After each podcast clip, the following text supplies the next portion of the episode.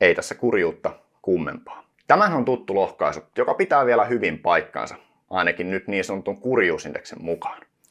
Amerikkalainen taloustieteilijä Arthur Okun, jonka kaikki kansantaloustiedettä vähänkään lukeneet tuntevat parhaiten työttömyyden ja talouskasvun suhdetta kuvaavasta Okunin laista, kehitteli kurjuusindeksin 1970-luvulla. Ja vuorostaan kaikki sijoittajat tietävät, miten kurja vuosikymmen se oli osakemarkkinoilla.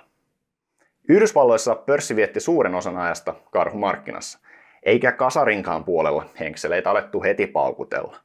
Sijoittajilla oli kurjaa ja niin myös keskiverto amerikkalaisella. Kerrotaan, että autokauppiat lähettivät myymättömien autojen avaimia keskuspankkiin asti protestina tiukkaa rahapolitiikkaa kohtaan. Amerikkalaisilla ei ollut varaa ostaa autoja, eikä oikeastaan paljon muutakaan. Ja juuri tästä kurjuusindeksissä pahimmillaan on kyse. Elintason heikkenemisestä. Indeksin ajatellaan tiivistämään siis karkeasti, miten keskiverto kansalaisella taloudellisesti luistaa. Se lasketaan ynnäämällä yhteen maan työttömyysaste ja inflaatio. Mitä korkeampi tulos, sitä kurjempaa kansalaisilla on keskimäärin. Vuorostaan kun työtä riittää eikä inflaatio vaivaa, kurjuusindeksin lukemat eivät huippaa. Arvaat varmaankin, että viime aikoina kurjuusindeksin lukemat sen kuin vain ovat kohonneet. Suomessa se on itse asiassa korkeimmillaan sitten 90-luvun alun laman, eikä Suomi mikään poikkeus ole. Kurjuusindeksi äkkijyrkän nousun taustalla on inflaatio, sillä toistaiseksi työllisyystilanne on pysynyt niin Suomessa kuin muuallakin Euroopassa hyvänä.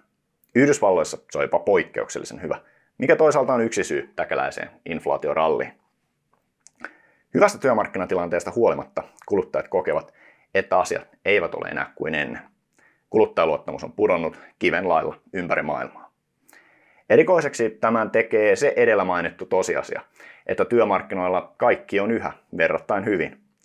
Kurjuusindeksin lukemat voisivat olla huomattavasti korkeammalla, mikäli työmarkkinat alkaisivat rakata. Inflaatio se toki toisi jonkinlaista helpotusta. Suomessa kuluttaja selvästi eniten vaivaa tällä hetkellä odotukset taloustilanteen kehityksestä. Vain pieni osa suomalaisista, kymmenkunta prosenttia, uskoo, että taloustilanne paranee seuraavan vuoden aikana. Ja tällä on väliä. Sillä usein heikon kuluttajaluottamuksen päässä siintää kysynnän lasku, työttömyyden nousu ja taantuma. Toivotaan, että niin ei käy tällä kertaa. Takaisin kurjuusindeksiin. Kuten varmasti olette jo huomanneet, se on hyvinkin yksinkertaistava mittari.